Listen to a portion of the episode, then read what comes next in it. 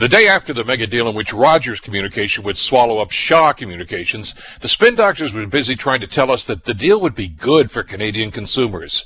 That's kind of like Lucy promising Charlie Brown that this time she won't snatch the football as he tries to kick it and ends up flat on his back again.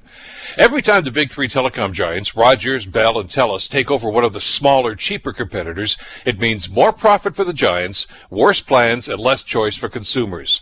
Now, some of the advocates say that this time, maybe that won't happen. Maybe the CRTC will insist on allowing more competition and lower rates. Well, don't hold your breath waiting for that to happen.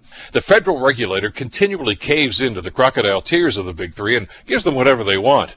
Why should this time be any different? Then there is the matter of employment. Now, they tell us that the deal will create 3,000 net new jobs across the western provinces. But how many other employees will be unceremoniously shown the door to cover the cost of the deal? You know, Bell and Rogers have developed a draconian reputation for mass terminations to improve their bottom line. So, less competition, still some of the highest cell phone rates in the world, while the rich get richer. Tell me again, why is this a good deal for Canadians? I'm Bill Kelly.